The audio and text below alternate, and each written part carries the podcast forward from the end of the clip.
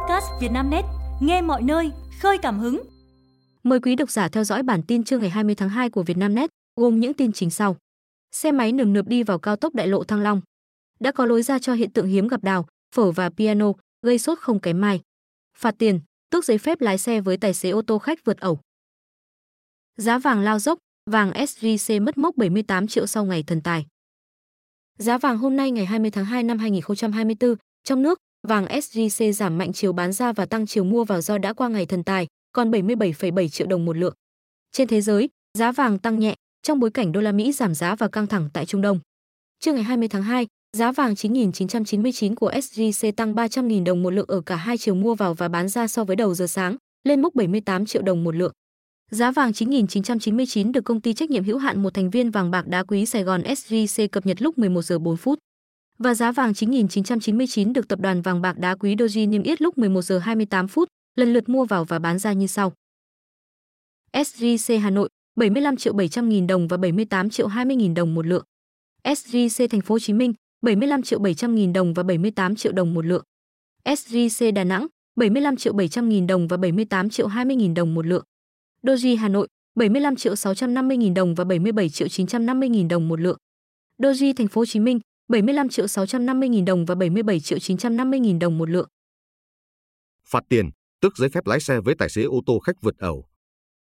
Sáng ngày 20 tháng 2, đại diện Cục Cảnh sát Giao thông, Bộ Công an cho biết, Phòng Cảnh sát Giao thông Công an tỉnh Đắk Nông đã lập biên bản xử phạt tài xế điều khiển ô tô khách lấn làn, chèn ép để vượt xe khác trên đường Hồ Chí Minh, đoạn qua huyện Đắk Song. Trước đó, trên mạng xã hội đăng tải clip phản ánh tình trạng xe ô tô khách vượt không đúng quy định. Sau khi tiếp nhận thông tin, Phòng Cảnh sát Giao thông Công an tỉnh Đắk Nông đã tổ chức xác minh. Qua xác minh, vào hồi 10 giờ 10 phút ngày 16 tháng 2, tại km 1856 đường Hồ Chí Minh, thuộc địa phận thôn Thuận Tân, xã Thuận Hạnh, huyện Đắk Song, tỉnh Đắk Nông, tài xế LVN, sinh năm 1976, thường trú tại tỉnh Gia Lai, điều khiển ô tô khách biển kiểm soát 51B, vượt tại nơi cấm vượt. Phòng Cảnh sát Giao thông Công an tỉnh Đắk Nông đã làm việc với tài xế và lập biên bản vi phạm hành chính với hành vi vượt xe tại đoạn đường có biển báo hiệu có nội dung cấm vượt. Đồng thời, cho lái xe ký cam kết chấp hành nghiêm các quy định về bảo đảm trật tự an toàn giao thông khi điều khiển phương tiện. Với lỗi này, tài xế N sẽ bị xử phạt đến 5 triệu đồng và tước giấy phép lái xe đến 3 tháng. Xe máy nườm nượp đi vào cao tốc đại lộ Thăng Long.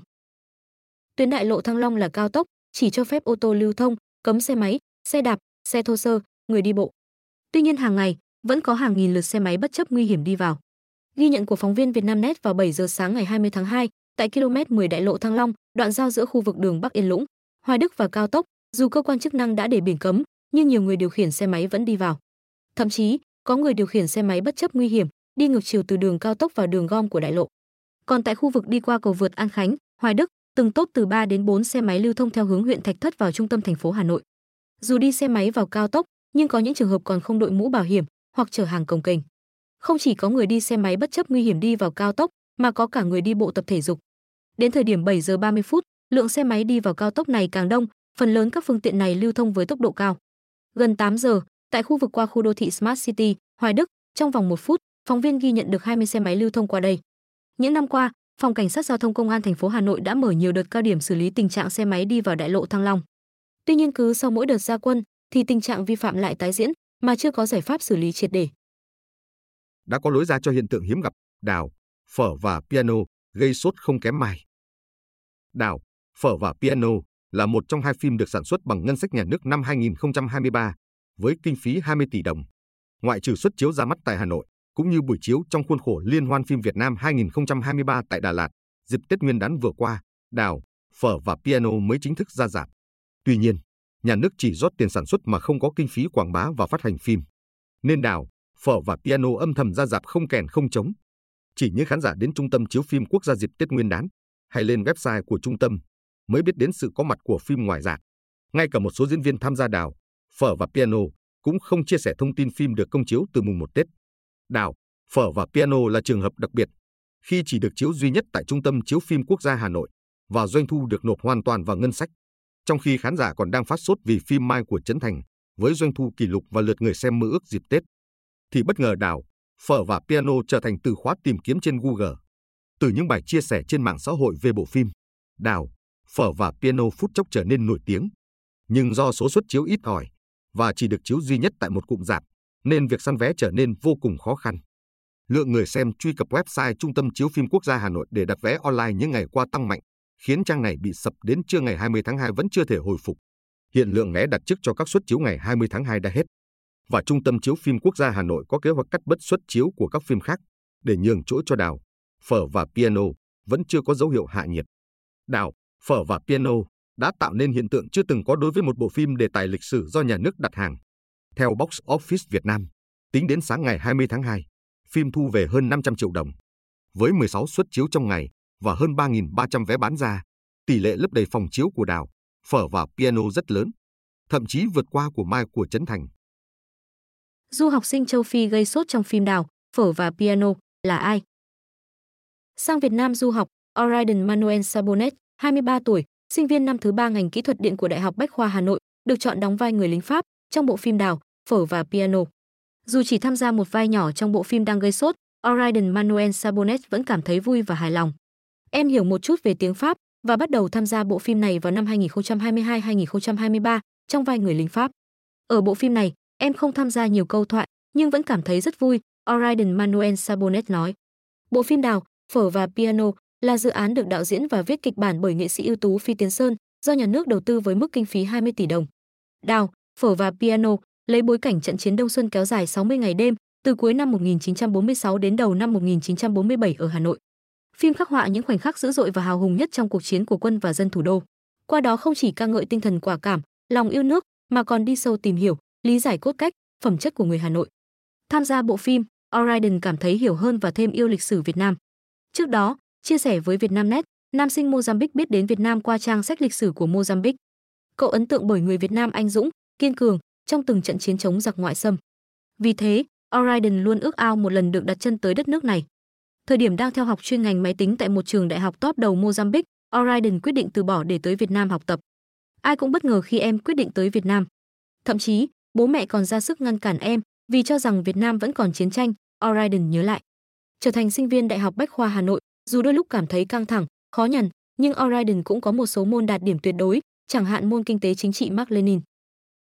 Giả Tết, lãi suất tiếp tục giảm. Hết tháng 1 năm 2024, mặt bằng lãi suất tiền gửi và cho vay có xu hướng tiếp tục giảm. Lãi suất tiền gửi và cho vay bình quân các giao dịch phát sinh mới của các ngân hàng giảm lần lượt 0,15% và 0,25% một năm so với cuối năm 2023. Thông tin trên được bà Hà Thu Giang, vụ trưởng vụ tín dụng các ngành kinh tế của Ngân hàng Nhà nước cho biết sáng nay, ngày 20 tháng 2 tại hội nghị trực tuyến toàn ngành về đẩy mạnh tín dụng ngân hàng năm 2024. Theo bà Giang, đầu năm 2024, Ngân hàng Nhà nước tiếp tục giữ nguyên các mức lãi suất điều hành nhằm tạo điều kiện cho tổ chức tín dụng tiếp cận nguồn vốn với chi phí thấp. Đến ngày 31 tháng 1 năm 2024, mặt bằng lãi suất tiền gửi và cho vay tiếp tục có xu hướng giảm.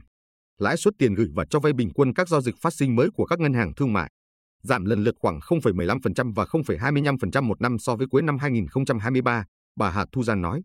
Bà Giang cho biết thêm, trước Tết Nguyên đán Giáp Thìn, Ngân hàng Nhà nước cũng có công văn yêu cầu tổ chức tín dụng tiếp tục thực hiện các chỉ đạo của Thủ tướng Chính phủ, của Ngân hàng Nhà nước về vấn đề lãi suất và báo cáo tình hình công bố lãi suất cho vay bình quân, chênh lệch lãi suất tiền gửi và cho vay bình quân. Đồng thời, triển khai các chương trình, chính sách, giải pháp tín dụng đối với các lĩnh vực ưu tiên, các động lực tăng trưởng, các ngành, hàng thiết yếu của nền kinh tế. Điều khoản bất ngờ hợp đồng của huấn luyện viên Park Hang-seo và câu lạc bộ Bắc Ninh. Chiều ngày 19 tháng 2, công ty quản lý của huấn luyện viên Park Hang-seo là DG Management xác nhận, nhà cầm quân người Hàn Quốc đã hoàn tất các thủ tục để trở thành cố vấn toàn diện của Bắc Ninh FC. Sau khi ký hợp đồng, cựu thuyền trưởng tuyển Việt Nam có nhiệm vụ chính là định hướng tương lai, hỗ trợ đào tạo trẻ, và vận hành đội bóng Bắc Ninh theo tiêu chuẩn quốc tế. Giá trị hợp đồng được hai bên giữ kín, tuy nhiên huấn luyện viên Park Hang-seo được đội bóng vùng Kinh Bắc tạo điều kiện tối đa để làm việc trong thời gian kéo dài tới 5 năm. Đặc biệt, ban lãnh đạo Bắc Ninh FC cũng đồng ý cho huấn luyện viên Park Hang-seo có thể dẫn dắt một câu lạc bộ hay đội tuyển quốc gia với điều kiện ngoài lãnh thổ Việt Nam trong thời gian thực hiện hợp đồng. Hiện tại, ông thầy người Hàn Quốc đang điều hành một học viện bóng đá và làm cố vấn toàn diện cho Bắc Ninh FC. Nếu nhận được một lời mời hấp dẫn, rất có thể ông Park sẽ trở lại với chiếc ghế lái trưởng.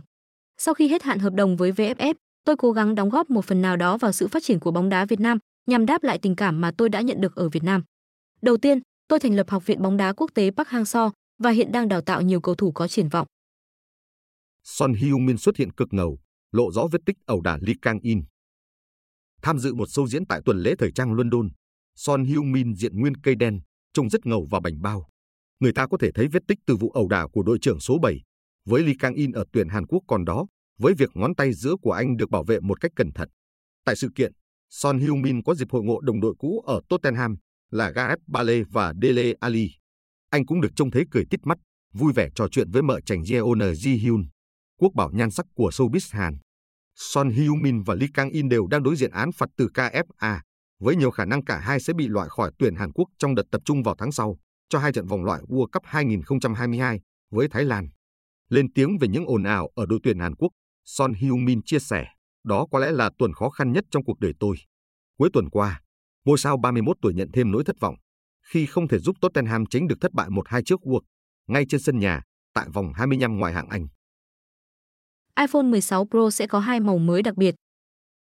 Theo Mark Rumors, Majin Bu, tài khoản thường đăng các tin đồn chính xác về Apple, tiết lộ rằng lựa chọn màu diesel titanium, vàng sa mạc và titanium gray, xám xi măng sẽ có trên iPhone 16 Pro. Màu diesel titanium sẽ giống với màu gold có trên mẫu iPhone 14 Pro ra mắt năm 2022. Tuy nhiên, phiên bản màu này trên iPhone 16 Pro sẽ sâu và đậm hơn. Trong khi đó, Titanium Gray sẽ tương tự màu Space Gray mà Apple đã sử dụng từ thời iPhone 6 ra mắt năm 2014. Năm ngoái, các mẫu iPhone 15 Pro có các tùy chọn màu titanium đen, titanium trắng, titanium xanh và titanium tự nhiên. Điều đáng chú ý là không có mẫu iPhone 15 Pro nào có màu gold, vàng. Trong khi màu vàng vốn là lựa chọn có sẵn từ iPhone 5S năm 2013 đến iPhone 8 năm 2017, sau đó là trên iPhone XS năm 2018 đến iPhone 14 Pro ra mắt năm 2022. Do đó, việc sử dụng lại màu giống vàng trên iPhone 16 Pro có vẻ sẽ rất hợp lý. Hàng loạt xe ô tô đỗ bên đường bị đập vỡ kính lái không rõ nguyên nhân. Dù có nhân chứng chứng kiến tận mắt những người đã đập vỡ kính lái của hơn 20 chiếc xe ô tô đang đỗ hợp pháp bên đường, nhưng cảnh sát vẫn chưa bắt giữ được nghi phạm nào liên quan đến hành động phá hoại tài sản này. Theo cảnh sát Chicago, Mỹ, đã có khoảng hơn 20 xe ô tô đang đỗ hợp pháp dọc theo con phố 13 đến 16 tại đại lộ Nam Indiana đã bị ba người đàn ông làm mặt đập vỡ kính phía bên lái. Vụ phá hoại xe diễn ra vào khoảng 2 giờ sáng ngày 16 tháng 2. Các nhà chức trách tại đây cho biết họ đang điều tra để tìm ra động cơ đằng sau vụ phá hoại này và xác định xem những kẻ phá hoại có lấy trộm bất kỳ thứ gì ở trong những xe đó hay không. Anh Hamze Nasser, chủ của chiếc xe Ford F150 may mắn không bị vỡ kính lái cho biết, dựa vào những dấu vết trên kính xe, có thể nghi vấn ai đó đã cố gắng đột nhập xe của anh 4 lần. Anh đã báo cảnh sát khi thấy có vết máu dính trên kính xe. Đây là lần thứ hai có người cố gắng đột nhập vào một trong những chiếc xe của tôi. Giá trị bất động sản ở đây quá cao, khiến khu vực này không có nổi chỗ đỗ xe. Anh nát xe giải bày. Anh cũng nhấn mạnh, hành vi phá hoại xe ô tô đỗ ngoài đường là vấn đề mà anh đang gặp phải trên khắp thành phố. Giả vờ mang thai 17 lần để lừa lấy tiền trợ cấp. Theo trang ODT Central, bà Barbara Ion, 50 tuổi, đã giả vờ mang thai 17 lần. Trong đó, người phụ nữ khai 12 đứa trẻ bị sinh non và qua đời. Ngoài ra, năm đứa trẻ có tên Benedetta, Angelica, Abramo, Letizia và Ismael đã được sinh ra khỏe mạnh. Song thực tế, không có hồ sơ nào ghi nhận năm đứa trẻ từng chào đời và chưa ai thực sự nhìn thấy chúng. Bà Ion được cho đã sinh đứa con út vào tháng 12 năm 2023. Tuy nhiên, cơ quan chức năng tuyên bố người phụ nữ đã bị theo dõi trong suốt thời kỳ mang thai. Họ khẳng định có bằng chứng bà này chưa từng mang thai. Người phụ nữ hiện bị cáo buộc đã giả mạo tất cả 17 lần mang thai để nhận hơn 110.000 euro tiền trợ cấp và được nghỉ làm. Câu chuyện của bà Ion đã gây xôn xao dư luận Italia. Các công tố viên nhận định đây là vụ lừa tinh vi kéo dài suốt hai thập kỷ. Người phụ nữ đã sử dụng các giấy khai sinh bị đánh cắp từ phòng khám ở Rome, nhiều tài liệu giả mạo khác, cùng chữ ký bác sĩ. Để trông giống như mang thai, bà Ion đã nhét gối vào bụng và tập đi bộ với dáng vẻ nặng nề. Việc mang thai giả được bà Ion thực hiện từ năm 2000. Mọi chuyện chỉ kết thúc vào năm 2023 khi các thanh tra chú ý tới lần mang thai thứ 17 của người phụ nữ và bí mật điều tra cũng như thu thập bằng chứng. Kết quả cho thấy, người phụ nữ chưa từng mang thai thực sự lần nào. Tôi biết rõ chuyện bạn gái không mang thai, ông David Pizzinato, 55 tuổi, bạn trai của bà Ion thú nhận trong quá trình bị cảnh sát thẩm vấn. Ông Pizzinato thừa nhận biết bà Ion giả mang thai kể từ năm 2012, thời điểm hai người bắt đầu mối quan hệ. Ông này bị cáo buộc đồng phạm trong sự việc, nhưng đã ra làm chứng để chống lại bạn gái, với hy vọng được giảm án. Quý độc giả vừa nghe bản tin podcast thời sự tổng hợp trưa ngày 20 tháng 2 của Vietnamnet, được thể hiện qua giọng đọc AI của VB. Bản tin được phát sóng hàng ngày lúc 12 giờ trưa. Mời quý vị và các bạn chú ý theo dõi.